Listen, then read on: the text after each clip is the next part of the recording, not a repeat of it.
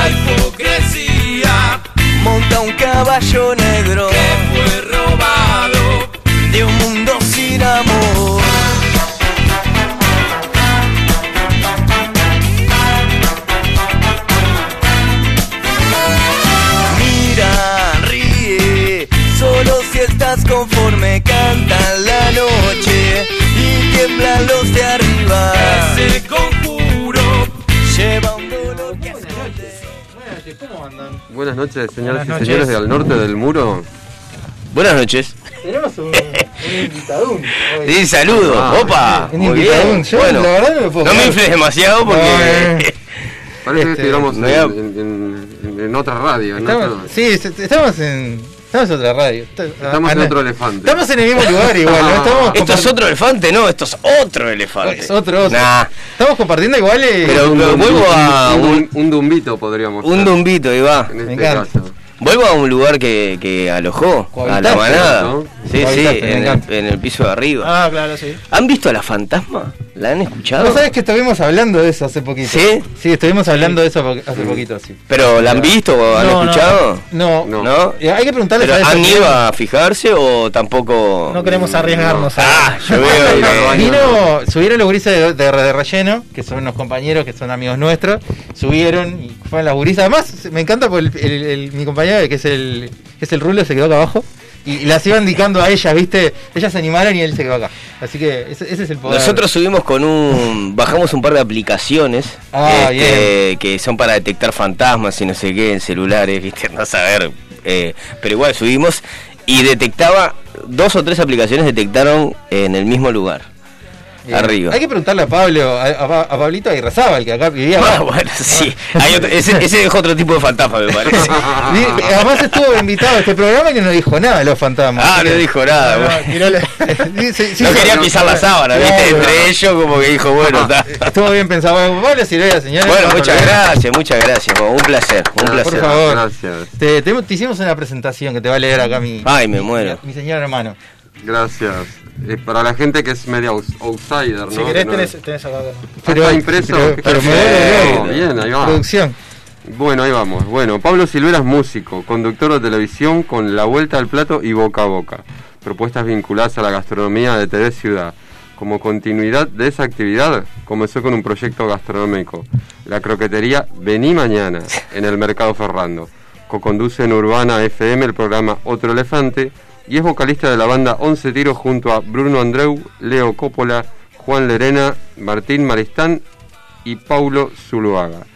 En Los Tiros inició una actividad artística que lleva más de 20 años en la escena musical. El disco Bunker, el primero editado de forma independiente por la banda, le valió el reconocimiento de varios premios, premios graffiti a Banda del Año, Mejor Álbum del Año por votación popular, Mejor Álbum del Año por votación del jurado y Mejor Álbum de Rock y Blues. El último disco Fango, su sexto álbum de estudio, se publicó en diciembre de 2019 en plataformas digitales y en marzo de 2020 en disco físico. Fue producido por Bruno Andreu y grabado y mezclado en el estudio Roma Ponic en Buenos Aires. Bienvenido al norte del muro, Pablo Silvera. Pero muchas gracias, bueno, bien. Pa, Parece hace tanto tiempo escuchando las cosas. Salado. Está salado, además estoy mirando todo. los discos, se resume todo en eso. Pero es, es realmente, bueno, yo se los decía afuera del aire, pero es como la primera entrevista que, que, tengo después de que de hubo el, el shutdown, el parate tremendo. general. Eh, pero nada, porque por, por pasar por diferentes situaciones como emocionales, con, con toda esta, esta movida, a cada uno le pegó de alguna manera diferente, ¿no? Los procesos son como muy personales. Pero ta, o sea, también ahora leyendo era como que todos esos kioscos que tenía, de los cuales dependía, todos los mataron, o sea, no, no, como a todos se nos complicó Sí, de alguna claro. manera, pero no me quedó como un, un- nada, algo de donde agarrarme, ¿viste? Es decir, onda, se cancela la televisión, se cierra el mercado Ferrando, se cortan los toques. Lo único que me quedó en ese momento que fue el año justo del año pasado fue otro elefante. De pedo, porque yo venía del 10 2019 en El Espectador, que iba una vez por semana 20 minutos a hablar de extraterrestre. o sea, Claro. increíblemente en, en, en enero Salva me dijo como para, pa- para estar todos los días y eso me salvó. O sea, me salvó, por lo menos me mantuvo como en movimiento, ¿no? En actividad, claro. Y, y, ta, y también fue como, bueno, en su momento hicimos el Montevideo Rock que, que, que se hizo por TV Ciudad, que estaba como medio pactado eso, y fue como, bueno, por lo menos íbamos ensayando un poco, pero en el ensayo también ya se veía que no estábamos como muy copados con la situación, porque ninguno había elegido y eso era por contrato, teníamos que hacerlo sí o sí, seguro. había quedado eso, pero no queríamos hacer streaming, viste, no estábamos, y era grabado, era todo muy raro, todo muy raro. Este, lo grabamos a las 10 de la mañana, un viernes. Sí, sí. O sea, es muy raro, porque vos lo ves en la tele y te lo pasan tipo a las 10 de la noche o algo y tal, y, y, y trata como de simular de, de- de un, un falso vivo, ponele, ¿no? Pero todavía 10 de la mañana, o sea, es- fue muy raro. Y eso fue peor todavía, porque nos alejó más de las posibilidades de hacer streaming. Es decir, bueno, no es para nosotros.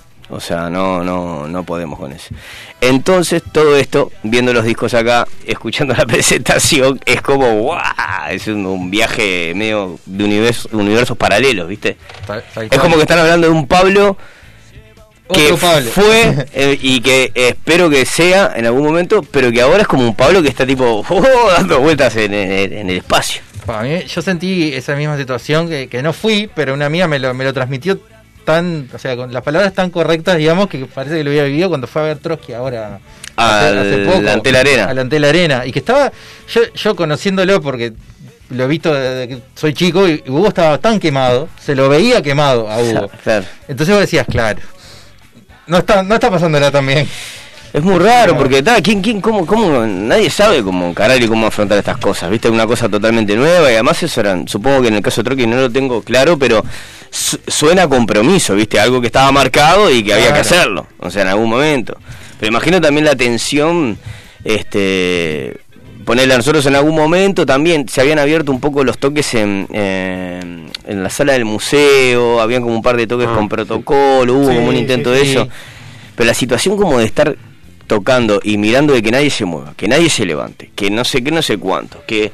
Pa, loco. O sea, no, no, me, no me lo imaginaba, ¿viste? Es, es la tensión de tensionado Es- y la atención también. La atención, exactamente. Una, una, una amiga que fue al, al toque de la Trotsky y también ella tiene un nenito que debe tener 10 años y agita, agita y en un momento le dijo quédate quieto. Vino el de seguridad, que no sé qué, que pim, pam, sentate. Y cómo Sí, están sí. en un toque y no estar agitando. Es muy- lo mismo, no, se es puede muy el toque de. Trotsky de los tiros No y se no, puede. y Es muy no saltar. Es antinatural y tal. Entonces en algún momento tenés que tomar como esas decisiones dramáticas y decir, bueno, o sea, paramos este, y hasta que no lo hagamos de la manera que lo sentimos, no lo hagamos Claro. porque es como siempre se manejó la banda, ¿viste? Tiene como ese génesis en, en la energía en vivo, en el agite. Venimos todos de ver shows en vivos y, y agitar y estar en el barrio, en la calle, como que todo ese movimiento permanente este, se creó siempre rodeado de gente. No fue una banda de garage que se creó solo con la banda y después salieron a, intercambiar.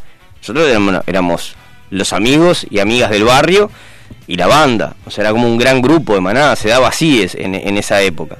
Entonces, ya están las raíces, ¿viste? Que, que haya un intercambio y que sea como un movimiento global, que es la gente y nosotros. Entonces, si eso no, no, no, no está, los engranajes no están bien energéticamente, es muy raro, ¿viste? Por necesidad, por la guita, yo qué sé, no sé. Claro. No quiero sonar naif e infantil, ¿viste? Obviamente es un laburo y, y obviamente uno necesita eso, pero tal, nosotros como no ganamos plata, desde, tuvimos como mucho periodo de banda, que éramos como una banda reconocida, pero a su vez los ingresos eran muy pocos, este, todos nos tuvimos que buscar la vida por otros lados. Entonces, como que teníamos esas herramientas para decir, bueno, esto dejémoslo lo más este, virgen posible, divino que venga guita, todos son como grandes aguinaldos, pero que la guita venga por otros lados. O sea, por esos laburos que ya generábamos o lo que sea. Sí, claro. Entonces acá estamos vos. Bueno, justamente ahora que vos decías eh, lo de la banda, la primera pregunta era eso, ¿cómo surgió la idea de los tiros y por qué se llama Once Tiros? Con los tiros surge nada, eso, lo que le decía, barrio, este, che, va- mm, estaría bueno tener una banda. Yo no, no recuerdo cómo, este, o sea, a mí me gustaba mucho la música, conozco al chino que es el batero, el chino conocía a Juan que es el bajista, estamos hablando 12, 13 años. Este, empezamos como, bueno, yo más o menos algo de guitarra había emprendido, me habían regalado una guitarra a mi vieja, no sé qué. El chino estaba empezando a tocarlo lo- y tal, y tocábamos en, en- en un sillón ahí con los almohadones, no sé qué, y, y, boludeábamos, ¿viste? Yo hacía como canciones muy chotas, y, y ahí como que em- empezó a ver como la idea de decir, bueno, capaz que podemos llegar a armar algo. Conocimos a Santiago, que era como, para nosotros era un guitarrista increíble, ninguno sabía tocar y Santiago tocaba muy bien ya. Y Santiago, no sé, vio algo en nosotros y dijo, oh, me gustaría hacer algo con ustedes. Y ahí como que empezó la historia. Estamos hablando año 97, ponerle que empiece como ahí. 98 creo que es cuando tenemos el nombre, 11 tiros. Que el nombre nadie lo recuerda y entre todos tratamos como de hilvanar un- una historia. O sea, cada uno dice, pues yo no me acuerdo de eso, pero algo de eso debe haber. Y es como que se lo, lo vimos en la televisión, en un titular que decía algo de 11 tiros. Y no sé quién, yo digo que el chino lo propuso, el chino dice que fue Juan, Juan dice que fui yo, entonces está, estamos como ahí. Está ahí. Pero lo único que parece que coincide que era una placa de crónica que decía 11 tiros, pero escrito, por eso además es este. O sea, eh, lo- como que nos gusta estéticamente que sea escrito, nos, nos No molesta mucho los números. claro, no lo vemos y no, no, o sea, no, pa, no, no, podemos. Me acuerdo cuando salíamos a tocar recién y íbamos a los shows y siempre era con el 11 y puteábamos, ¿viste? Teníamos, queríamos tener esa cosita de estrellas ya muy jóvenes, es decir, ah, quiero quejar con el encargado, el 11 va en letras, ¿viste? No, va con números. Claro, esa onda. Solo Y- eso te pido nada más, ¿eh? y bueno, y ahí empezó, ¿viste? no sé, el primer toque en 98 en el Tuco, este y, y ahí tal, no, no, de ahí no paró, no sé, o fue como raro. Eh, es justamente enlazado. Eh, Me encanta porque vas. Sí. Se hace sola la sola. ya, ya le habías, Claro. les habías pasado las preguntas. No, no, no, prometo que quedó no. bueno, quedó bueno. Este, justamente cuando dijiste vos, esto es, es una locura. Que, por ejemplo, el último toque que yo me acuerdo de ir a los tiros fue. en- ah, justamente, antes, después de la bajada. Después de la bajada hubo un toque en el Parque Valle. El FIS, no. A ver, sí, creo fue FIS sí. o De- después de la un festival bajada, grande. Un sí. festival. y Creo que tocaba las pelotas también y eso tocaba después. algo antes, pero yo no, no, no, no me quedé Sí, para tocaba eso. las pelotas. Creo que es el FIS. No me quedé para eso. Creo que es el FIS. Sí. Y, y fue como. ¿Cuánta cantidad de gente, por favor? Una locura. ¿Cómo, cómo andó? Te dijiste vos, ¿qué, qué zarpado como estaba trayendo gente a la banda y no- Este, no puedo- fue raro porque con, con 11 tiros pasó una cosa que, que fue como el momento justo también, porque nosotros somos hijos de una situación en el 2000-2001, de ese, como ese resurgir de rock nacional, este, como una especie también a- al comienzo de la crisis de, de- de- y que todo se dispare y que todo sea que sea muy difícil traer artistas de otros lados y mismo que Argentina no cruzaba nada y era medio raro empezó a haber como un consumo interno de las cosas. Ya estaba pasando por abajo de la mesa con la vela con siempre hubieron un montón de bandas pero había como también este nuevo resurgir de, de, de bandas más como para arriba para el pogo más esa onda y tal, nosotros somos hijos de eso, porque de hecho de eso se respiraba en la calle, lo veías, o sea, vos ibas eh, a Villaviar, lo que es la zona de Punta Garretas, Parque Rodó y todo eso, y la feria, y todo, se daba muchísimo, vos ibas a la feria de Parque Rodó, este, y estaba la tribu Mandrí tocando, Mm. había toque la abuela Coca no sé dónde, o sea, se armaba mucha música, permanentemente, era como medio de moda también ver a la gente yendo con guitarras españolas por todos lados y cruzarte y, y intercambiar acordes, viste, como una cosa de, che, pa, mirá, me enseñaron el do, no sé qué, es así, papá, yo de eso me acuerdo patente, que era muy divertido, era compartir, salía con Sí, claro. tres acordes y me volvía a mi casa con seis, viste, decía, wow, Es un y es un clásico. Este, y, eh, y bueno, y nosotros ahí este, ya teníamos como una camada de canciones. Ya estábamos tocando en algunos bolichitos ahí, medio chiquitos, pero siempre el público eran los mismos amigos, como si nosotros, Claro. Yo tuviera la banda y ustedes me fueran a ver siempre, como amigos, ¿viste? Y, y, ta, y, y en la vuelta estaba la gente de la vela, que iba a los toques, y nuestro manager era muy amigo de ellos. Nuestro manager, ahí era como que todo el mundo cantaba algo y da, yo quiero ser manager, yo quiero hacer esto, y bueno. Claro. Y ahí em- y, ta, y ellos como el Nico y, y el enano como que impulsaron que, que había como un, un repertorio que, que podía ser un disco. Nosotros no teníamos ni idea de lo, de lo que hablaban, ¿viste? Y Agado y de esto y de sellos y pff, ni idea. Eh, y pero bueno, ta, nos entusiasmamos, además nos gustaba la vela, era como ta, un ida y vuelta. Y, y gracias a ese empujón es que sale ese primer disco. Y bien de banda de la vuelta porque el disco es Parábamos por la calle, esta es la casa donde nos juntábamos siempre en este murito. O sea, éramos, teníamos... eh, Además dice 11 tiros y no con números. Claro, y no con números, el primer, el primer logo de la banda, porque el primer logo es esta Hoy la T, después Juan hace esta especie de Mortal Kombat acá, pero este es el primero, este, que era eso, era hacer una O y una T, era como el graffiti, y llenábamos todo lo que era acá en la vuelta, lo llenábamos de Hoy T por todos lados, era como que todo el mundo viera ese logo. Bien, me encanta. Tenemos. Vamos a, a tirarte unos audios a lo largo de, de- del programa, pero te vamos a tirar el primero de una persona a ver si, si te, te das cuenta quién es. Bueno, a Pablito y a los chiquilines lo conocía ya por finales de los 90 en la sala El Power, que era del, de Adrito, el actual bananero. este, nada, mil anécdotas juntos. Yo me acuerdo que iba a ensayar mis primeros momentos con Crepar ahí. Ellos siempre estaban ahí vagoneando en la sala, este, armando bardo y tomando algún aperitivo, como debería ser. Después pasó el tiempo y nos volvimos a encontrar y la verdad que, que- que tuve la, la fortuna de acompañarlos en pila de shows. Este, los mejores backstage, la mejor diversión y la mejor amistad. He aprendido un montón con ellos. Pablo para mí es un, ya lo he dicho, no le gusta mucho que le pasen la mano en el lomo, pero a mí me gusta reconocer a la gente que vale. Es un ser de luz el pibe para mí. Este, y he aprendido mucho de él, lo quiero mucho y, y- y él lo tiene bien presente. Así que nada, para adelante con, con todo. Este, eh, tuvieron la desventaja esta de sacar el disco y, y que lo sacara la pandemia. Todos estamos esperando, supongo que no soy solo yo, verlos arriba del escenario de nuevo explotando como hacen los tiros, que cada vez que tocan la familia está de fiesta. Así que nada, amigos de la radio, gracias por escribirme, gracias por tenerme en cuenta. El norte del muro. Y bueno, Pablito, te amo, amigo, ¿sabes cómo es esto? Abrazo grande acá de Gaby de Crepar. Arriba. Qué divino el Gaby, divino, el Gaby es grandes charlas, con Gaby es de esas personas de las cuales hablamos de mucho como del amor, viste, y como estas charlas que viste que tenés amigos que hablan de música, otros de esto y lo otro, y algunos que elegís como para abrirte más o se abren contigo. Bueno, el Gaby es como mucho, es muy compañero en eso. Hay como, después que está todo el ruido, la joda, la- el alcohol, va, va, pa, y se apagan las luces, se termina todo. Con el Gaby es, es un ser donde los dos compartimos mucho y nos apoyamos mucho. linda banda también, ¿eh? A mí. Crepar. Yo la conocía. La conocí por, por, por los tiros. Ah, increíble también, y que se daba eso, viste, que, que, que en algún momento también somos de una generación donde los estilos se cruzan mucho.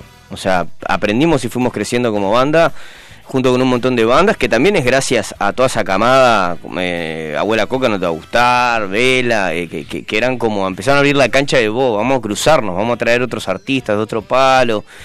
Eh, y bueno, con Gaby también nos cruzamos en, el- en la sala del Power, este, donde bueno, el bananero era el dueño, una cosa muy bizarra, este, que donde terminó el bananero hoy.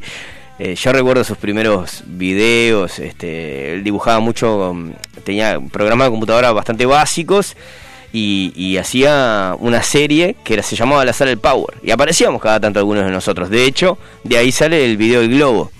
El video del globo, que es un video animado, esas son las primeras animaciones que hacía el bananero.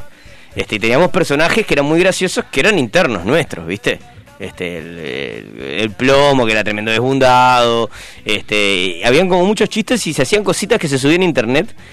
Y tal, dentro de eso eh, terminó saliendo el globo también. Claro, es co- fue como un, un fenómeno después de las redes que Explotó, sí, explotó, sí, sí. Me abrí para ahí, pero en verdad, este, volviendo a Gaby, eh, el Power también fue una sala como de, de que se cruzaba mucha banda y ta, y como en esa cosa de la música, me acuerdo ventana abierta, había como, eh, era- no era una sala como, de repente como un estudio, ¿viste? Era como más una sala que era una casa, que tenía una parte del estudio, pero estaba como todo, todo abierto y la gente sentaba como también, parecido a esta casa de acá, murito, ventana, y la gente entraba, y de repente ibas a, a- a saludar y a estar ahí. O sea, ir a tomar uno y ibas al Power, a, a ver quién te cruzabas. O sea, ahí conocías bandas, veías bandas, había... Era una, una especie de red social de carne y hueso, ¿viste? Porque estamos para eso, no ¿eh? redes para, para, para enganchar. Eh, ¿Qué músicos te trajo? O sea, están en la música. ¿Qué músicos que admirás terminaste conociéndolos? O al menos o tocando con ellos, por ejemplo. Bueno, me pasó eh, con todos, muy, además pasa una cosa bastante particular en la música, es que, que hay bandas que de repente no le das mucha bola y después cuando conoces a las personas este, le empezás a, a tomar más interés. Y después hay otra que es bandas que tenías prejuicios o que tanto la música no te gustaba o algo, cuando conoces a las personas agarrás un cariño particular y empezás a escuchar la música desde otro lugar, ¿viste? Empezás a entender otra cosa y te empezás a despojar de, de todos esos prejuicios o bromas o bla bla bla. Y lo sí me pasó con el Peyote, porque el Peyote para mí fue como fue mi banda, este, si tuviera que decir una banda nacional que haya sido una influencia muy fuerte, fue el Peyote.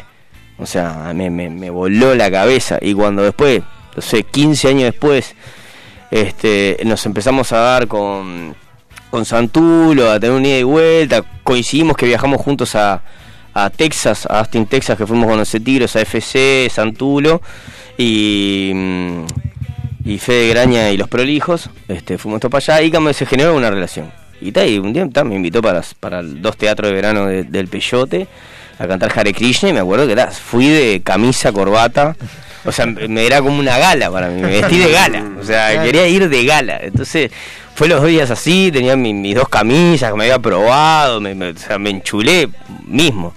Y, y eso fue como, creo que de, de la música, este, la cosa que más me, me, me, me- me llenó. Bien, bien. Así de artistas, ¿no? Que me decís. Claro. Este, bueno, y eh, hablando del exterior, tenemos otro audio, un segundo audio de alguien que, que, te- que va a tirar. A ver, primero tenés que sacar quién es. ¿Es un después- felino? ¿Eh? ¿Es un felino? Mm, no. Ah, está. Pero vamos a ver, vamos a ver quién, quién, quién te, quién te tira, a ver, a ver, algo que pasó. Hola gente del norte del muro, acá habla Michelle de Agente 86, Azafatas del Amor y varios combos más. Me enteré que Pablo va a estar con ustedes y le quería mandar un fuerte abrazo, un hermano de la música y la vida. Y, otro fuerte abrazo también para ustedes, ¿no? Para toda la gente que escucha y hace al norte del muro. Eh, junto a Pablo, la vida nos ha llevado a compartir este, escenarios y, otros momentos relacionados con la música y tengo un par de anécdotas para contar este, de nuestras vivencias juntos. Voy a empezar con esta que, sucedió en la, la- en la orilla de enfrente, sucedió en Buenos Aires en un show que tenía este, 11 tiros y que tuvieron eh, la delicadeza de, invitar a Trotsky y Vengarán para, participar como banda de apertura. Eh, una vez terminado ese show, que estuvo buenísimo, a tope, no recuerdo bien el lugar, que, Pablo me, corrija, creo que era Niceto o un lugar así. Eh, nos, nos da por emprender la retirada, luego terminado y festejado todo lo que se podía hacer en ese lugar. Eh, y al momento de retirarnos sucede que a alguien, no voy a dar nombres, pero a mí, me faltó la mochila. Alguien desde adentro del backstage se había llevado mi mochila, donde estaba, en realidad, mi- mis pertenencias, pero no los documentos más importantes, o sea, pero igual era, era algo extraño que dentro de- de- de- del lugar privado faltara una mochila. Este, el caso es que toda la gente de Once Tiros desesperada buscando la, la mochila, viendo quién, quién se la podía haber llevado, quién podía ser, nosotros también. Algunos integrantes de Trotsky ya habían empre- emprendido la retirada hacia un local, este, hacia un restaurante que querían comer un asadito. Y los que quedamos estábamos desesperados buscando la mochila de Michelle que no aparecía. Eh, recuerdo este, a Pablo y a varios más corriendo y diciendo, falta la, la mochila del uruguayo, falta la mochila del uruguayo. Eh, el uruguayo era yo. al, tiempo, al momento que vemos que en el lugar donde estaba mi mochila, eh, que, supo estar, eh, no quedaba más nada que otra mochila de similares características a la mía. Hasta que a alguien se le ocurrió la maravillosa idea de decir, bueno, ¿por qué no, no la abrimos y nos fijamos? En una de esas podemos ver de quién es esa mochila y quizás esa persona eh, se haya llevado tu mochila por equivocación. Y estuvimos aproximadamente media hora buscando mi mochila y hasta ese momento a nadie se le había ocurrido la posibilidad de abrir esa mochila y ver qué pasaba adentro. Dicho eso y, como me parecía que correspondía que lo hiciera yo, ya que era la persona que estaba con, con la pérdida material de mi mochila y mis, y mis petates, meto la mano y saco un papel que era el trámite de aduanas a nombre de Guillermo Juan Pelufo Rubio. El que se había llevado mi mochila, estaba comiendo tranquilamente en un restaurante y todos los demás enloquecidos este, buscando mi- mi- mis petates. Pero nada, quería recalcar que eh, todo 11 tiros era nadie se mueva hasta que no aparezca la mochila de Michelle. Esa fue una que nos pasó lejos. Qué tremendo. Qué increíble, grande Michelle. Yo no sé, me acuerdo si la supe alguna vez esa anécdota. o sea- estaba ahí, se ve claramente. No recuerdo, pero qué divertido. Bien cosa de Trotsky, ¿no? Bien cosa de. ta, es, es- es gente generadora de anécdotas a morir. Me dice, después me mandó otras cosas que vamos a hablar más adelante, pero me dice, aparte todo, todo desesperado buscando la mochila. Estaba como loco. Y, y, y Pelufo estaba quemado, que- esperando para pedir un asado y no sé qué. un- Y que no llegaba Michelle y que no llegaba Maquena. demás. Él quería comer. Y él tenía tranqui la mochila de Michelle y, y Qué la de él estaba. qué gracioso. Un grande, Michelle también, otro otro eh, personaje de la vida. Tremendo discazo sacó, el otro día le mandé ahí, me, me, me- como que me lo escuché todo y, y me emocioné y le mandé como una, una carta ahí bastante larga, muy divina, una militancia por la melodía zarpada, viste, punk, punk melódico eh, genuino, me, encantó. Y de también. hecho, Azafata eh, eh, iba a tocar en el en, en- en casamiento de una ex, pero era como, vos, es con Azafata, me quiero casar con Azafata. Era, es, Estaba eso, le insistía, insistía con eso. De, de hecho, metíamos con una amiga, metíamos el, el combo de ir a ver a Trotsky y después a ir a Zafatas. Ah, era un- el mismo día y después. Así que. Era vamos, hermoso. Vamos a ir a, a una pausita. Tenemos un montón de mensajes ahí, ¿no? Sí, hay una, una banda. Eh, de- decime ahí que. que Eh, bueno, está Queenie, nos saluda. Saludo a Queenie. Buenas. Está mi madre.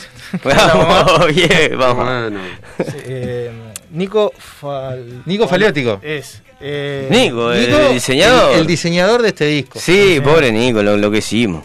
Pobre Nico, pero sacó un arte increíble, divino. Bueno, pone Vamos arriba lo tiro y el Diegote. Bueno, muchas gracias. muchas gracias. Está Gastón Rocha, está. Gracias, Gastón. Está su madre, creo también. Y su ¿Por qué, padre. ¿En qué salimos? Estamos en YouTube. Ah, bien, perfecto. Ahí está. estamos también. eh, eh, trajimos el celular hoy. Pensé por- que está- estamos en Twitch o algo de eso. Eh, bueno, no, necesitamos, no. podríamos eh, sacar. Nos pueden escribir al 099-987-709. Ahí, ahí está, el- ¿cómo es? El fan club de Star Wars. Ah, grande. Ulises. Bueno, buenísimo. Este, y nos vamos a ir entonces con nuestros auspiciantes y en, en breve volvemos. sobre el mostrador.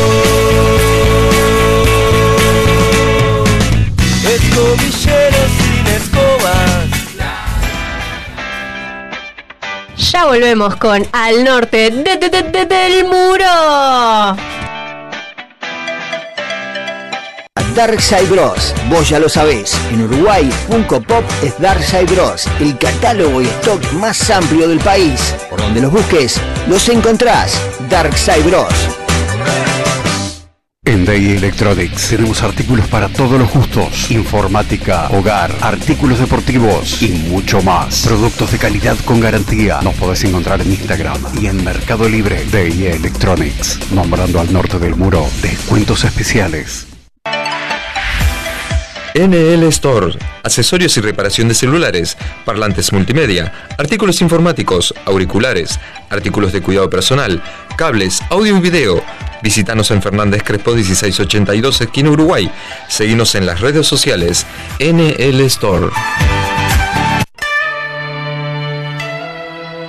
Hola Diego, ¿cómo andás? Bien, acá. Pa, ¿qué pasó con ese ánimo? No, lo que pasa es que está, esto fue una, fue una semana complicada, le perdí un, un tapercito a mi viejo. No, ¿cómo le vas a perder el tupper a tu madre? Sí, bueno, lo que pasa es que está, no sé, se me, se me mezcló ahí todo tirado y bueno, para peor fui al baño y mezclé unas, unas ropas ahí entre la blanca, la de color, dejé No, todo tirado. no, qué semana complicada. Todo horrible. Pero ¿sabés lo que te puede hacer bien? A ver, contame. Tienda Batusai. La felicidad convertida en remera.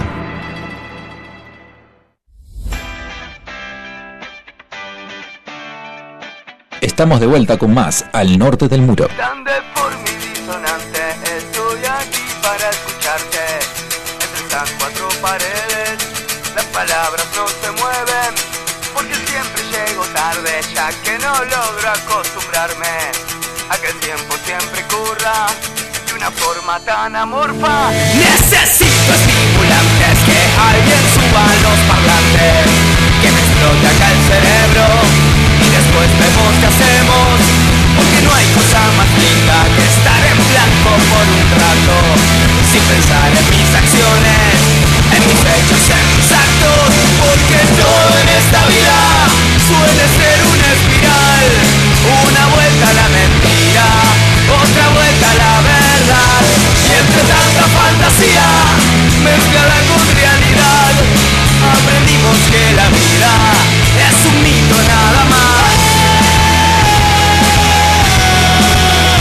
Tan neurótico, infumable, llega sin quedarme Porque encuentro en el silencio el lugar que me merezco Bajo la luz blanca y fría, sintonizando otra armonía.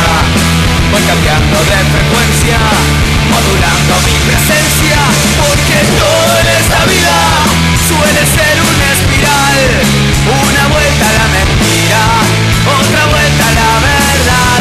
Y entre tanta fantasía, mezclada con realidad Aprendimos que la vida es un mito nada más Todo vacío, todo silencio Que este momento se pase lento Salirse de la línea del tiempo sin las teorías, sin los inventos, sin los misterios del universo, acurrucado en el hipercentro, gritando por mi disonante. Estoy aquí para escucharte. Estas cuatro paredes, las palabras no se mueven, porque siempre llego tarde, ya que no logro acostumbrarme a que el tiempo siempre corra de una forma tan amorfa, porque todo en esta vida suele ser una espiral, una vuelta a la mentira, otra vuelta a la verdad, y entre tanta fantasía mezclada con realidad, aprendimos que la vida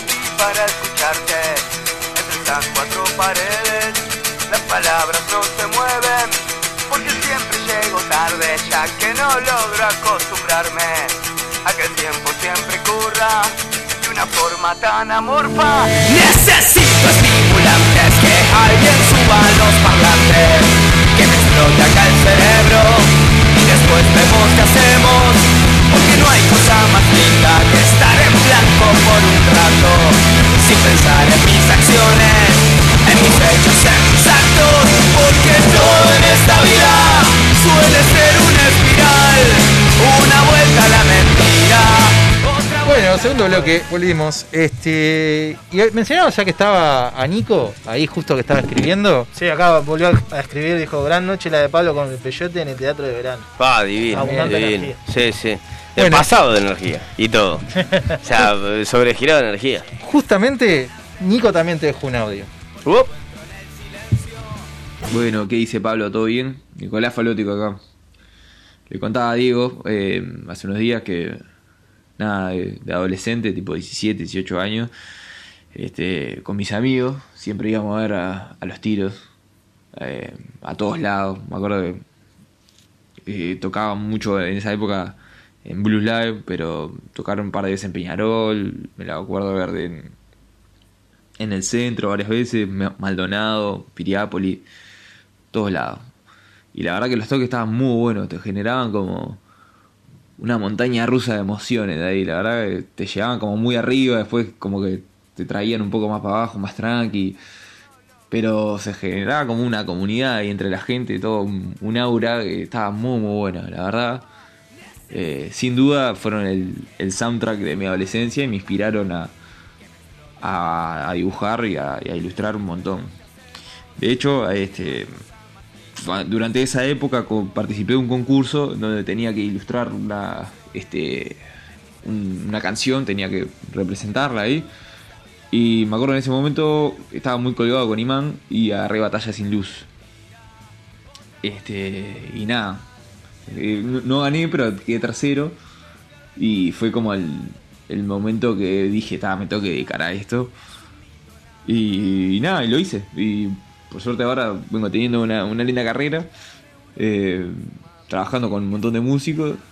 Pude trabajar con Tabaré, con el Huracán Martínez, con el Bruto Dan. Y nada, y hace un par de años pudimos colaborar ahí haciendo Fango, que también uno de los highlights. eh, y una de las mejores experiencias así que tuve. Así que nada, gracias y vamos arriba, que sea rock and roll. Es un genio, Nico. lo Qué grande, muchos ¿no? años Está, yo. está preciosa la tapa también. Está precioso, está precioso. Está divino, no sabes, está- pero vamos como digo, realmente lo, lo, lo que hicimos, pobre, pues mandó un montón de, de, de- la- laburó muchísimo, laburó muchísimo, dibujó muchísimo, este, yo le dije desde el vamos vos, mirá que no va a ser fácil, o sea, mirá que no va a ser fácil, pero nada, llegamos a una cosa que digamos, quedamos muy contentos, era, queríamos hacernos como un homenaje a, a un tipo de arte más de los 90, este, que consumíamos, que a su vez también estaba como inspirada en un arte más de los 70, este, como Creepy Show, eh, Tale from the Crypts, así, como toda esa Ah, parte media de, de- de- de esa Sí. onda, ¿viste? De, de ese verde fosforescente, las cosas goteando. Este, teníamos muchas ganas también, como venimos de, de- También nos gusta mucho el rock anglosajón y más el, y el metal, ¿viste? Y esas cosas, este, que esas bandas en su momento todos como que tenían alguna mascota, ¿viste? De hecho, inspirado más que nada en, de repente en Maiden, que, que, que tiene a Eddie, y queríamos tener como un bicho. Decir que está, después se cortó, pero la idea de que el, el- el monstruo de Fango este, eventualmente pudiera ser en vivo un muñeco o algo que apareciera en algún momento, ¿viste? O, o jugar con eso, no sé. Eh, pero divino, tremendo laburo. Este, la verdad que es un crack. Y no sabía lo de. No me acuerdo. Decir no sabía, es- eh, o sea, prefiero decir no me acuerdo que no sabía, pero lo de Batalla sin Luz. Me hubiera encantado ver el, el- el dibujo, a ver si lo tiene, a ver qué carajo es. Le- Supongo que sí, a- después le digo. Yo lo conozco hace un montón de tiempo, este, también por un amigo que se llama Alejo, este, y bueno, estaba, estaba en un taller de dibujo y demás, hace un montón de tiempo, y un día nos dijo, "Vos, voy a, voy a hacerle el disco, y yo dije, bueno. Es que es muy talentoso. Nosotros llegamos a ver por Bruto Dan, que es eh, que, por el mato, y, y, ta, y nos, nos enamoramos a- a- al instante. Y sabíamos que iba a ser con él. Así que golazo.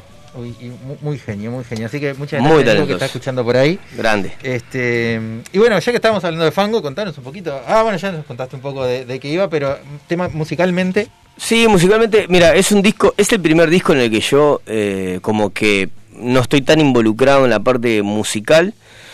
Eh, me agarra también una etapa de mi vida eh, que estaba pasando varios procesos y, y, Bruno venía como con, con- con un como con un impulso de producir, ya había laburado mucho en búnker y todo, y, y estaba maqueteando en su casa con su computadora a niveles que está demenciales. Una persona muy talentosa, de hecho, Fango, todos los arreglos y todo lo que hay, parte de Bruno, y es, este, se llevó la maqueta para respetar estrictamente lo mismo, ¿viste? Fue como un laburo, fue un laburo totalmente diferente a lo que veníamos haciendo.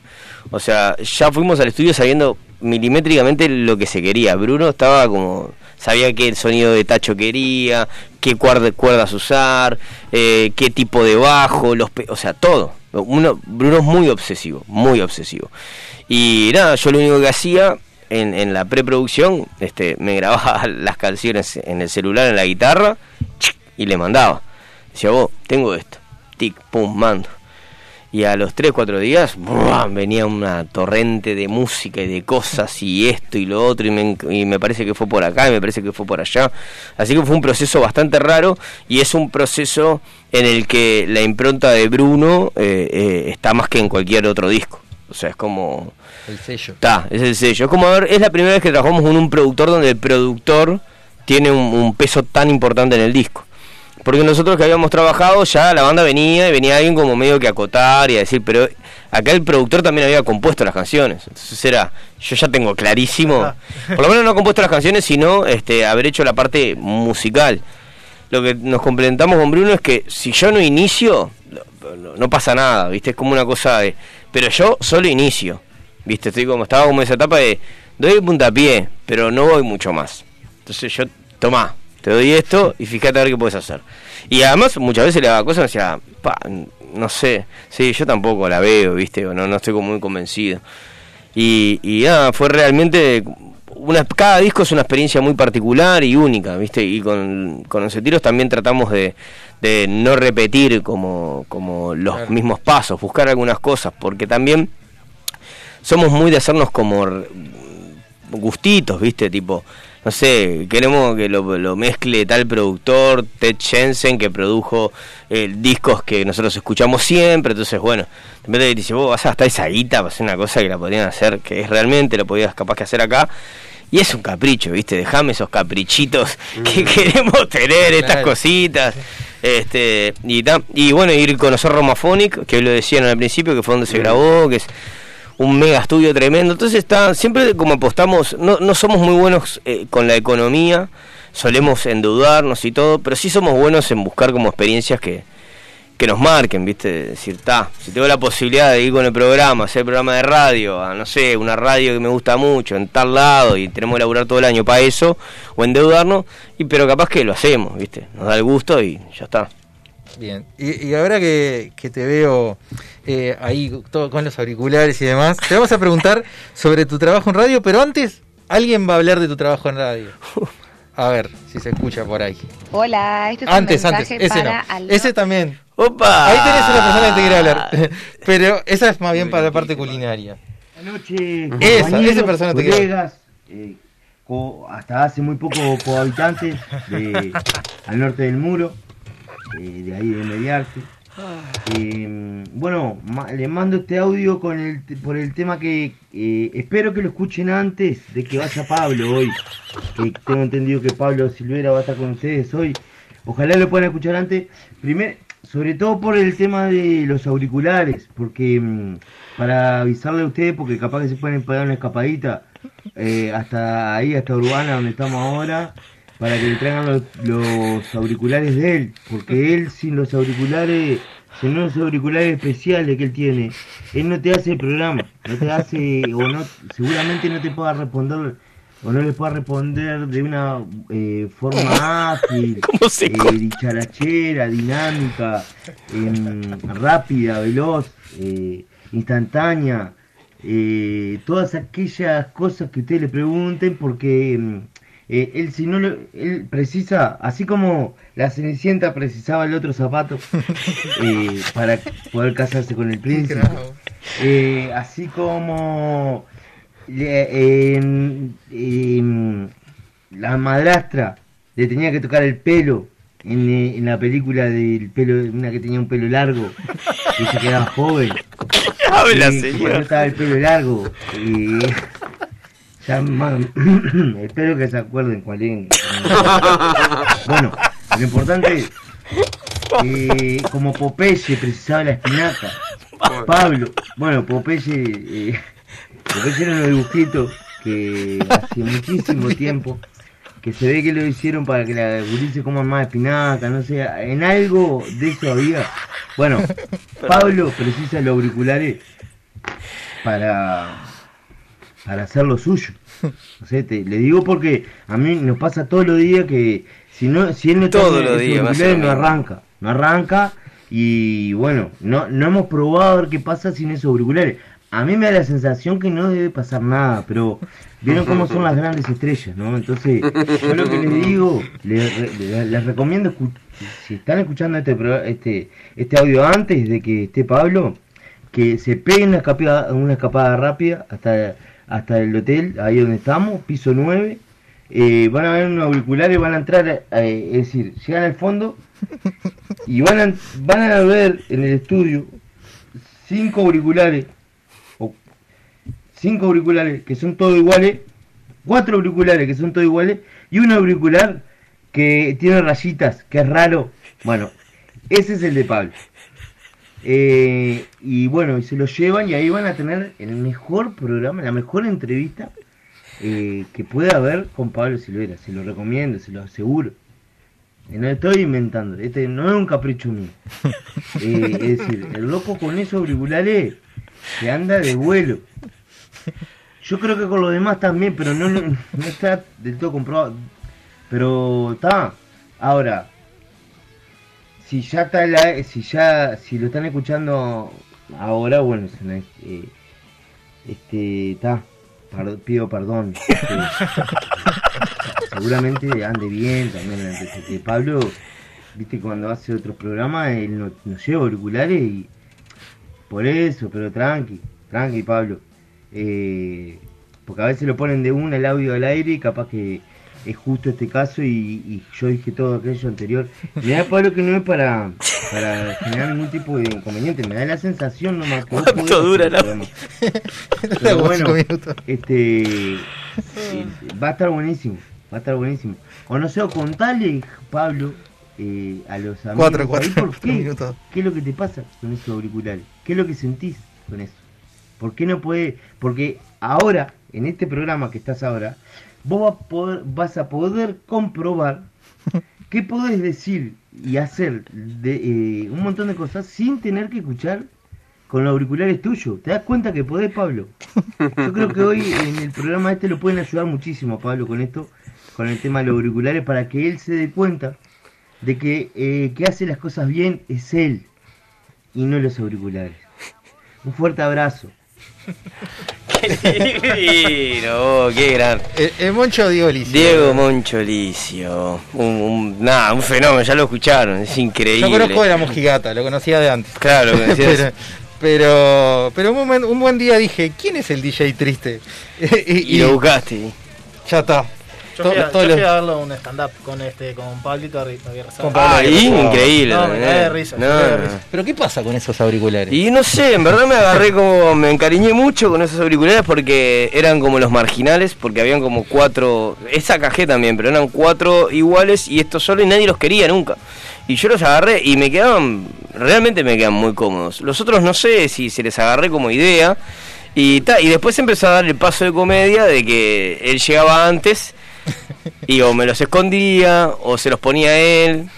O, o- y yo no me daba cuenta. Entonces empezamos y, y, ta, y- yo me enojaba con él en vivo y, y con eso tiramos bastantes charlas de arranque y bastantes cosas tiramos con, con esa situación. Pero igual ahora, hoy por hoy, es como mi, mi lujito de estrella. Así, como dijo él. Me, o sea, no pido eh, sandías cuadradas, no pido toallas eh, con bordado de oro. No, yo pido esos auriculares, esos berretas que nadie los quiere. Déjenmelos a mí que, que me calzan muy bien. Acá había unos, no sé qué pasaron, había, Juaco, había acá unos naranjas antes, no sé qué, sí, Estos están eh, bien, estaban, igual, ¿eh? estaban buenos, unos que había acá hace, hace poco, que estaban, nadie los agarraba incluso, No sé por qué estaban ahí al costado, todos eran negros, pero no sé, había una naranja que creo que venía Marcos, viste, tenemos un Sí. columnista que llama Marcos que habla de cosas frikis y demás. Ahí va. Este tipo de cine y demás. es- Y, y los agarraba Marcos a ese naranja, pero nadie los agarraba, no sé por qué, Claro. así que debe ser, debe ser el mismo. Y, y des- y De- queda, yo qué sé, y después te volvés. Yo, a mí la radio, que también experiencia completamente nueva, me dio ciertos este, hábitos que, que me hacen sentir que estoy haciendo el programa. Por ejemplo, tomar mate durante todo el programa. Es, yo tomo mate de lunes a viernes y en ese horario. Después no vuelvo al mate. No sé por qué se dio de esa manera, pero como que creo que justamente eh, capaz que está en la idiosincrasia nuestra, que el mate hace como charlar, ¿viste? Teníamos como esa cosa, ahora no lo podemos compartir, pero antes la vuelta del mate, ir a tomar un mate con un amigo, una amiga, pa, era como hay una cosa eh, en el ADN eh, de- del uruguayo que el mate es como una cosa de sociabilizar, ¿viste? Este, de hecho, bueno, nosotros hacíamos el programa antes, antes de la pandemia se compartía el mate. Entonces, Claro. a veces nos llevábamos todos mates.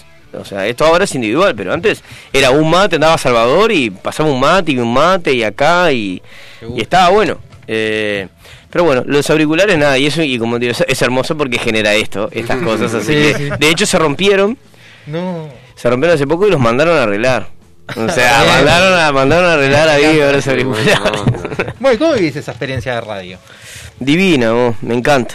Me gusta mucho. eh, al principio me daba mucho miedo porque eh, eh, con ese cliché de, bueno, un, un micrófono, una gran responsabilidad y bla, bla, bla, ¿viste? Y yo qué sé, y, y la posibilidad que tenés de patinaje muchas veces porque estás hablando, y más en un programa que era el- en vivo todos los días.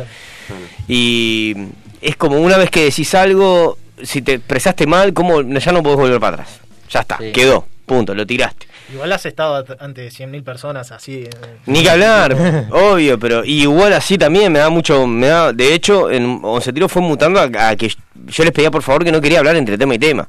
O sea, en un momento este, el- en- empezamos a tocar que yo que sé, los primeros cinco temas iban enganchados. Y de repente saludaba arriba la música, pa, y que sea una energía sin parar, ¿viste? Todo bien, pero no hay nada para decir eso. Hay obviedades, este, que es, esto, obviamente estamos contentos, ¿no? para decir, bueno, la verdad que está divino, esto, yo estoy reembolado, o sea, no, este, estamos pasando divino, no tengo que decirle a la gente, bueno, qué alegría, estamos todos bien, va, ¿cómo están pasando? Yo veo que se están haciendo tremendo poco, creo que está pasando bien, no van a estar agitando porque no están pasando. Entonces está, eh, me daba un poco de miedo eso, pero también con otro elefante fui aprendiendo de que el programa eh, tiene la intención de ser como un outsider. Empezamos en el, en, el espectador, entonces es un programa totalmente atípico, ¿viste? Para lo que era la impronta del espectador, después venía Blanca Rodríguez, después de nosotros, entonces es un delirio con, con el moncho, con todo. Y era y, y mucha soltura. Y Salvador siempre tuvo como esa. Nos dejó siempre bien claro que eh, de lo único que no íbamos a hablar era como de actualidad. Sea, de lo único que no íbamos a hablar porque era un horario donde todo el mundo estaba dando noticias, todo el mundo estaba hablando algo y nada. De hecho, cuando pasó lo del coronavirus, eh, o sea, se luchó mucho para tratar de no hablar del coronavirus, ¿viste? Porque ya estaba por todos lados, había mucha información, al día de hoy todavía hay, era esa época, todo cambiaba, todo el tiempo ibas nuevas noticias, entonces está, si eventualmente tocábamos el tema, era a través de, algo más lúdico y que la gente también empezara a, a entender que todo lo que decíamos ahí so- son disparates, ¿viste? Es una cuestión de, de, de disparate. Entonces, por ahí me, me, me he divertido, pero más allá de todo, encontré un grupo humano alucinante. O sea, que no lo había elegido, ¿viste? No son amigos, estamos estudiando juntos o algo. O sea, un día caigo en, en un lugar donde las fichas se dieron de alguna manera que está. Este, Monchi y Maxi se conocen de hace añares. Este, yo a Salva lo conozco, también hace mucho tiempo, pero Juli no, no, no, no estaba en el programa, después entró, yo fui conociendo a Maxi y a Moncho que no los Había una conocía. muchacha antes, había otra. Estaba Penélope antes, claro, Seguro. que ya había venido a hacer radio acá, había hecho radio con, con Diego González también en Océano y, y había estado en esos contactos.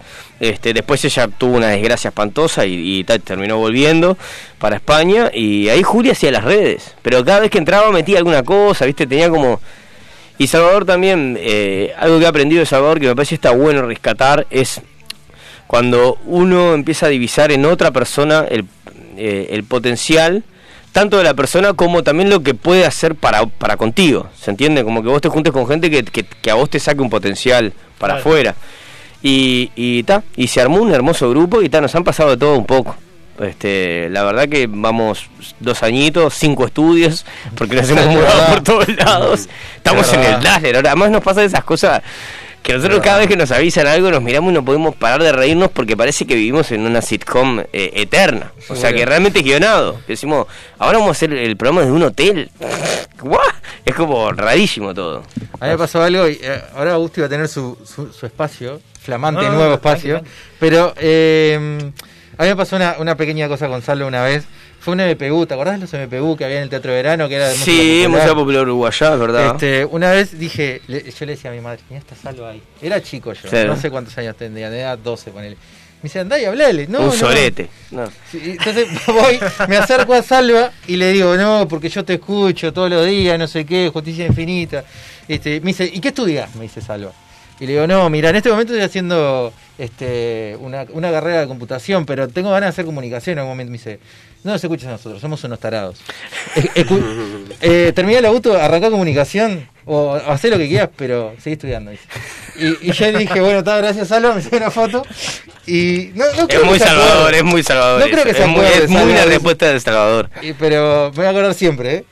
Ve Es, muy de eso de no nos escuche, siempre como con, con- con esa ironía, tipo, ta, si estás estudiando acá, nada, nosotros, Bueno, ninguno no. de nosotros estudió, así que Claro, es como. Y estaba en esa, en esa época, creo que era cuando estaba. Creo que, había, que estaba. mm, Este.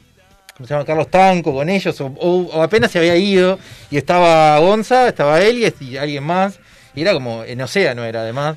Sí, Eh, no, y esa eran- época creo que fue. sí, claro, es una época... Que este, habían recién, recién llegado a Océano, creo. Sí, sí, sí, eh, eh, también empezaban a hacer cosas en la radio como, este, muy, muy ridículo, o sea, era como un programa de, de la noche, pero que en un momento pasó a ser la tarde, pero que se comportaba como si fuese un programa nocturno, ¿viste? Tipo, sarta de disparate, estaban re de vivos, y pero tal, la gente como que le fascinó porque dentro de todo eso había como una autenticidad que quizás, yo la verdad que no soy un, un- un gran escucha de radio, eh, entonces capaz que no hablo con palabras verdaderas, pero eh, me parece que había como una cosa muy descontracturada, ¿viste? Gente joven en un horario ahí, como no tomándose nada en serio, que terminó empatizando con, con una generación también. Tremendo.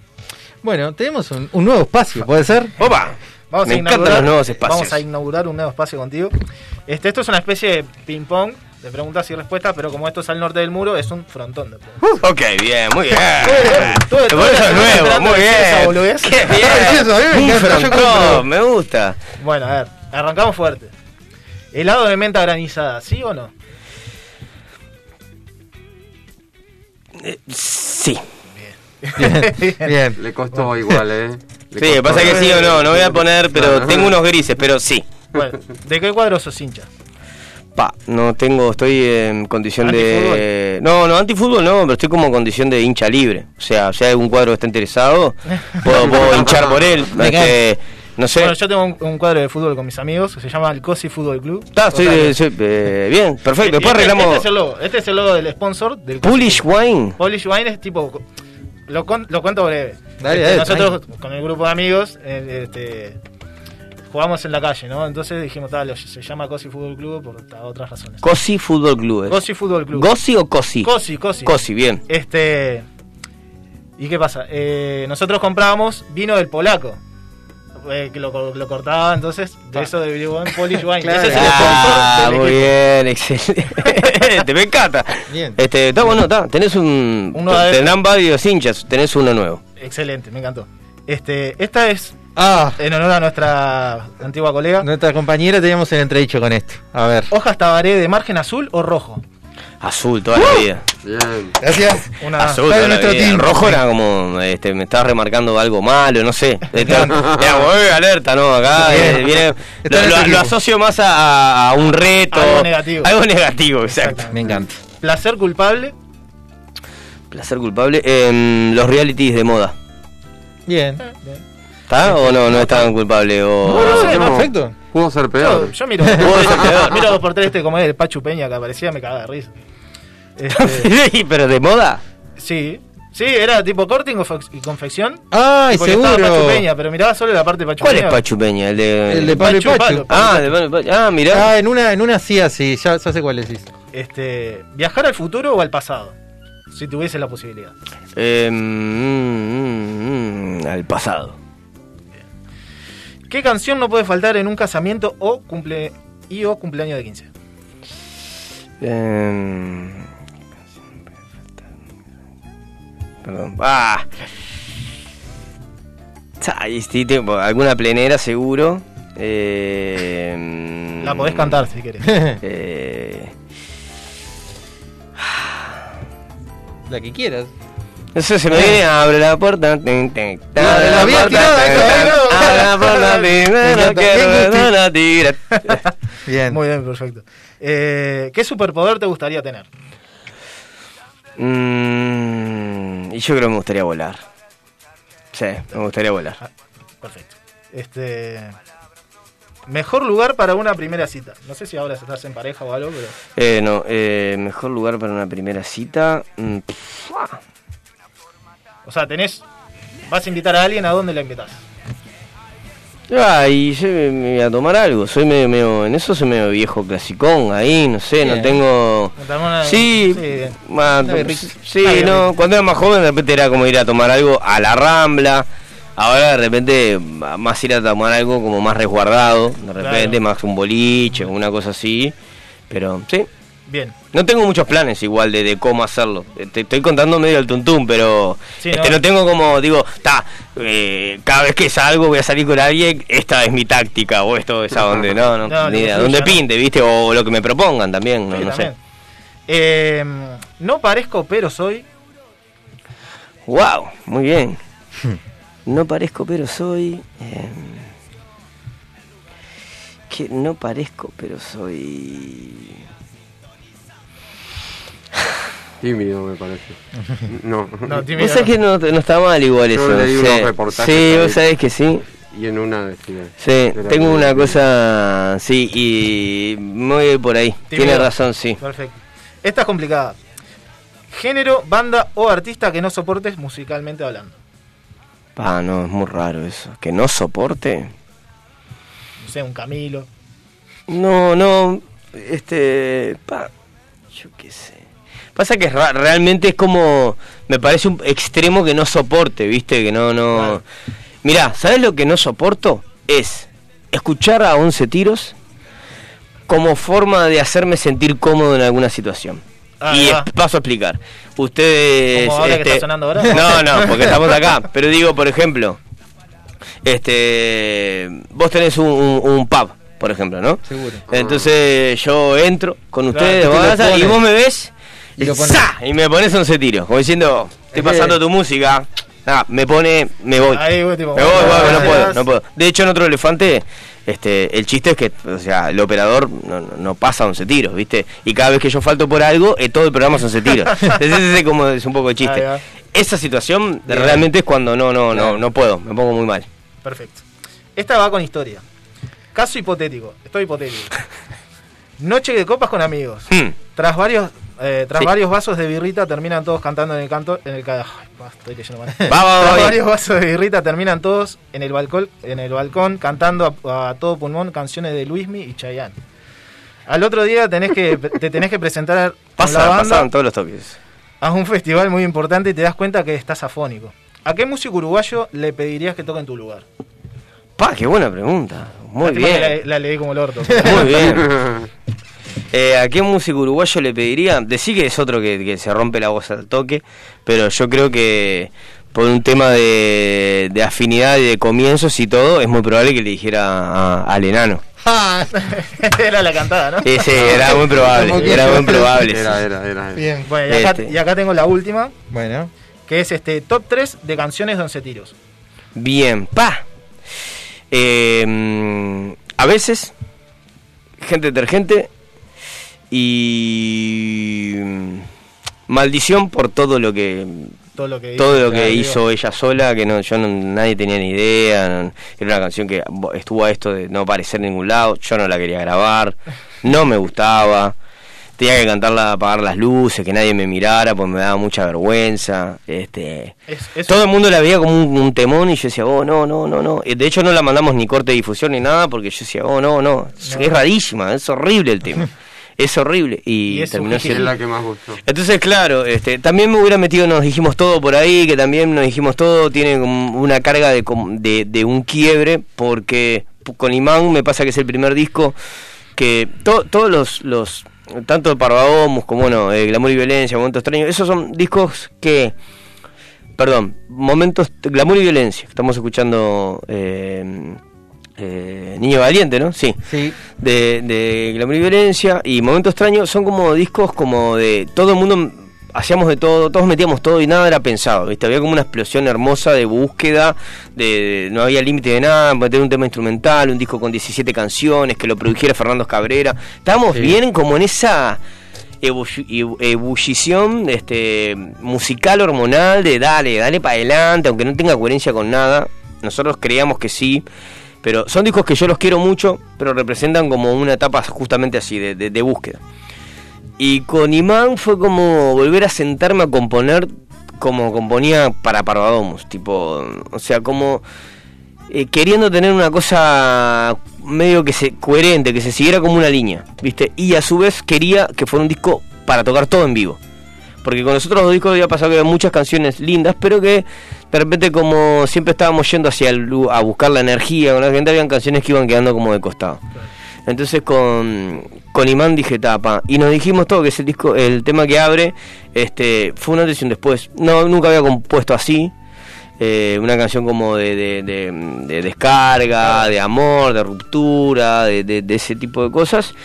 Y ta, y para mí es de las mejores melodías que, que, que, que- que he alcanzado. Yo quiero decir que prometo que yo no le pasé las, las preguntas antes, pero ahora que estás hablando de discos, porque me encanta porque es una forma de enganchar y bárbaro. Es cierto que... ¿Para vos terminaste? Sí, sí, sí. ¿El paredón? Sí, sí. Excelente. Bien ahí. Terminó el- terminó el- Es cierto que en el medio de un ensayo hubo como una especie de ruido de motosierra y hubo una jaula implicada. Eh, mm, no sé, no me daría cuenta. me- me tiró Michelle, eh, que dijo que iba a contar una segunda anécdota. Y, y yo dije, para esto se va a hacer muy largo. Y dijo que algo, una, ¿cómo era? Una jaula de Faraday. Sí. Ca- Esa es, ah, está, bien. ¿Te Ahí sí. Para la jaula de Faraday fue porque grabamos en el estudio Vivache que los, eh, los ascensores hacen una interferencia con los equipos de guitarra. Y Bunker era un disco puramente Era guitarrero. Bunker. Con. Bunker. Entonces, dentro de todas las cosas que se probaron, fue una jaula de Faraday, se dice, ¿no? Sí, Faraday así. sí. Este, eh, y, ta, y el guitarrista grababa dentro de lo que es una. Es como una especie de tejido de alambre enorme, tipo un tubo, y ta, y grabás ahí. Tenemos que grabar en ciertas horas donde se utilizaba menos en el Palacio Salvo lo- los ascensores, porque mucho movimiento, entonces. Y bueno, se probó, no recuerdo ni siquiera si terminó funcionando, pero hubo. Es algo que tuvo que hacer Vivache, y, y creo que no era nada barato, por lo menos, este eh, llevar esa jaula, o el material que estaba hecho. Fue no sé. todo real entonces. Fue todo real. Lo de la motosierra, no. Lo que pasa que creo que lo que dice motosierra era el ruido, El ruido que se generaba ascensores. ahí va, en, en los equipos. Había como una Ah, estática ahí todo el tiempo. Y, y la verdad que, que trancó un poco. Pero qué estudio, Vivache, hermoso. Bueno, ahora sí nos vamos a ir con el último audio. Que, que ya viste. Ya vi quién es. Ya viste quién era. Que te va a decir unas cositas ahí. A ver, la Hola, socia. este es un mensaje para al norte del mundo y a todos los amigos de Mediarte Radio. Bueno, Pablito, sé que estás por ahí, así que quiero mandarte un beso grande. Y hoy pensando en vos, eh, me acordé de nuestra primera charla de colegas. Fue en la dulcería, nos tomamos un café que nos imaginamos, seguramente vos te imaginaste que iba a ser de 15 minutos en el que ibas a convencerte de que no tenías que trabajar en un programa de cocina con Jime Torres. Eh, y el café tomó un rumbo totalmente opuesto a lo que te imaginabas. Terminamos tomando café por dos horas y terminamos formando una dupla increíble eh, que duró más de tres años y que es de los recuerdos más lindos que yo tengo en trabajo en equipo y en programas de cocina. Eh, creo que fue una gran sorpresa para los dos. Creo que mm, los dos nos dimos y nos aportamos mucho mutuamente, no solo como compañeros, sino como colegas, como cocineros. Eh, sé que al principio te costaba que yo te dijera que sos cocinero y sos un gran cocinero.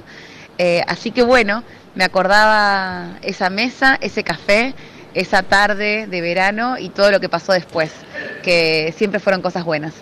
Te mando un beso gigante, me encanta eh, que sigas en la comunicación, que estés en la radio, creo que mm, tu presencia en los medios aporta muchísimo, eh, pero bueno, más aporta tu amistad en mi vida. Así que te quiero mucho y espero que te pongas las pilas porque me estás, me tenés reabandonada. Horrible. Y espero que pronto me invites a tomar un, un asadito y a sentarnos en la barra de la parrillada que tanto nos gusta, a contar cuentos y a tomar algo rico, charlar, comer y pasarlo bien como hacemos siempre. Besos gigante para todos.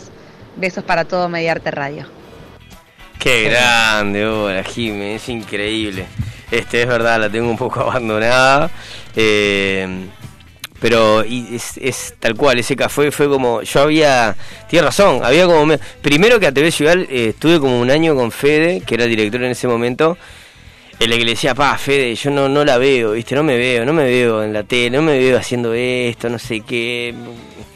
Y da, dale, dale, pum, pam, ta. No, no, no, no. Este, y después apareció Jimena.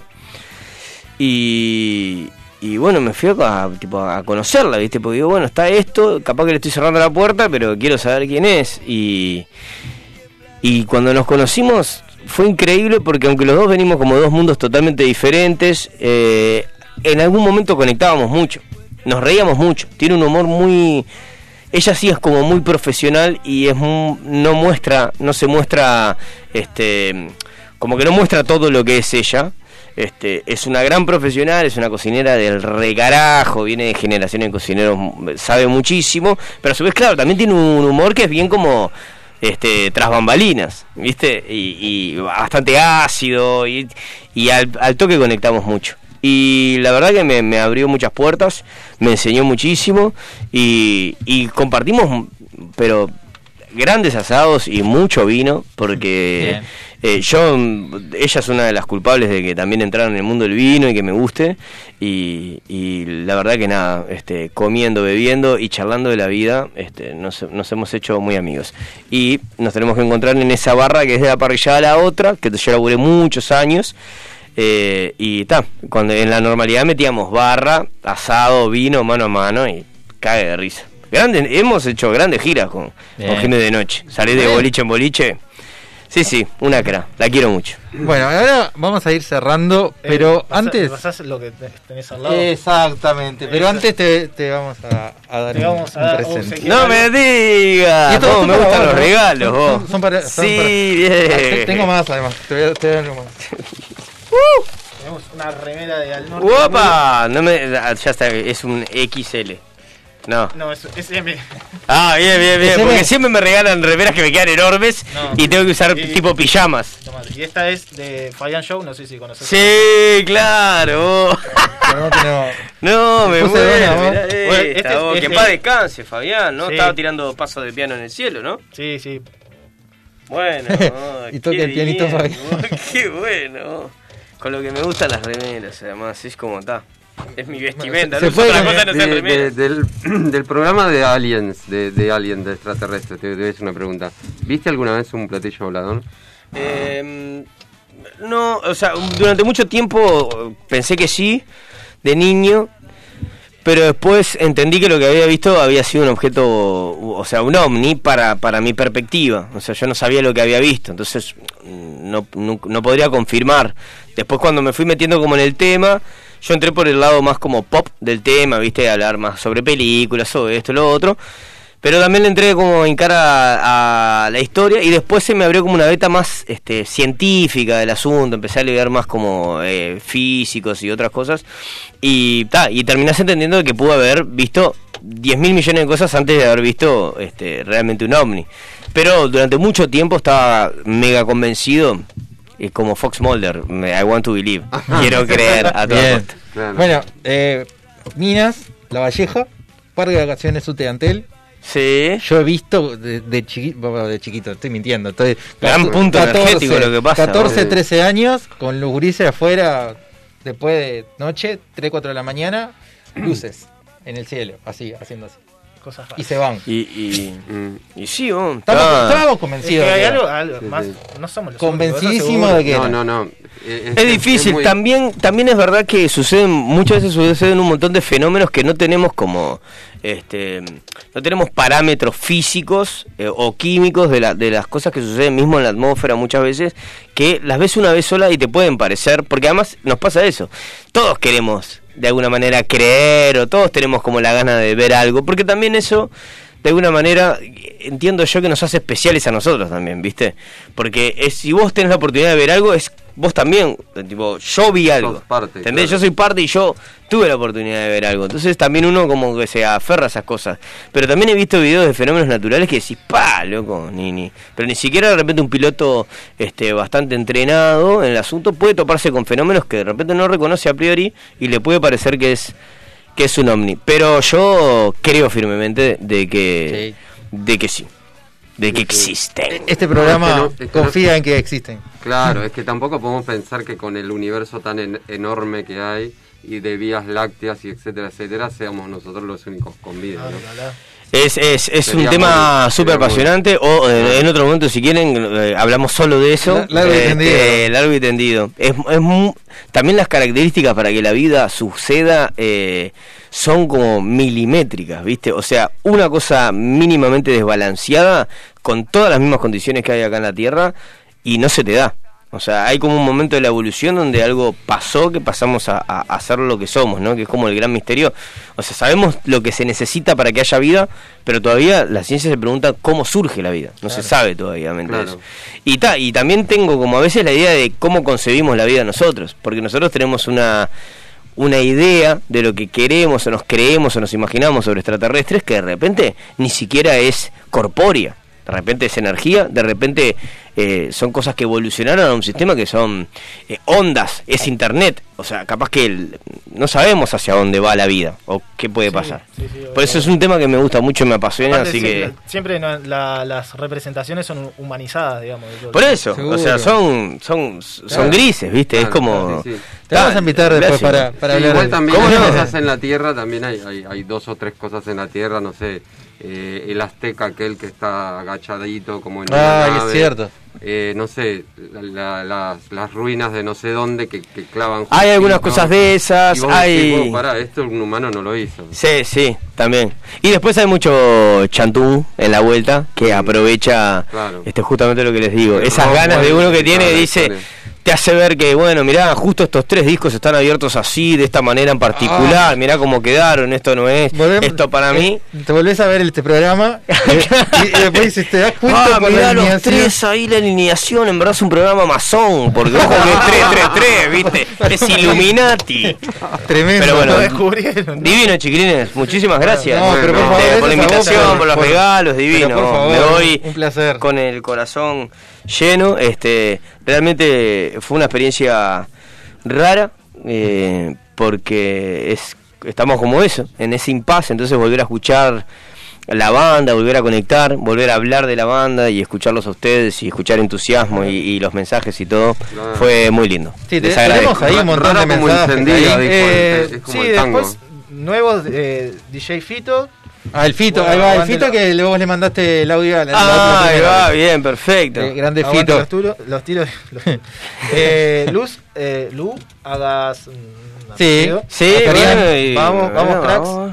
Y Queenie dice: Saludos, Me encanta como Luciana. Gustavo no pierde oportunidad de tirarle palo a Camilo. Porque no le gusta, le gusta Camilo. Camilo, es buen tipo, Camilo. Yo no digo que sea malo, pero no me gusta. Bueno, un saludo para Lu. Eh, y bueno, este mm, vamos a cerrar con un tema que, que eligió Gusti, Bien, que perfecto. tiene que ver también mucho con una de las personas que te mandó un audio. Ok. Eh, te pueden escuchar todas las mañanas, de lunes a viernes, en Otro Elefante. Es verdad, de Yo- 8 a 11 Exactamente. estamos ahí. Tienda Batusai. Tienda Batusai, este. Tienda.batusai, síganme en Si quieren com- comprar remeritas y si quieren comprar libros, Y librería Libros Ángel. muy bien. Opa, bueno, ¿con qué bien. nos vamos, Gusti? ¿Nos vamos con Mal de Karma? Nos vamos con Mal de Karma. Gracias. En vivo.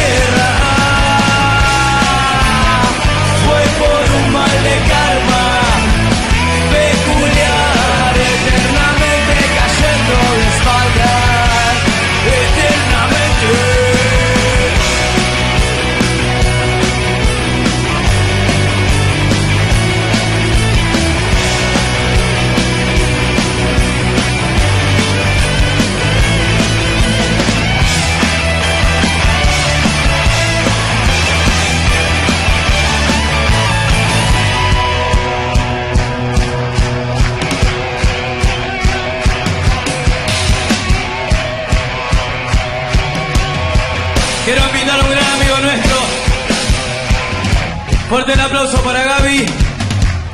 Adelante, muñeco. Se han pollado un huevo.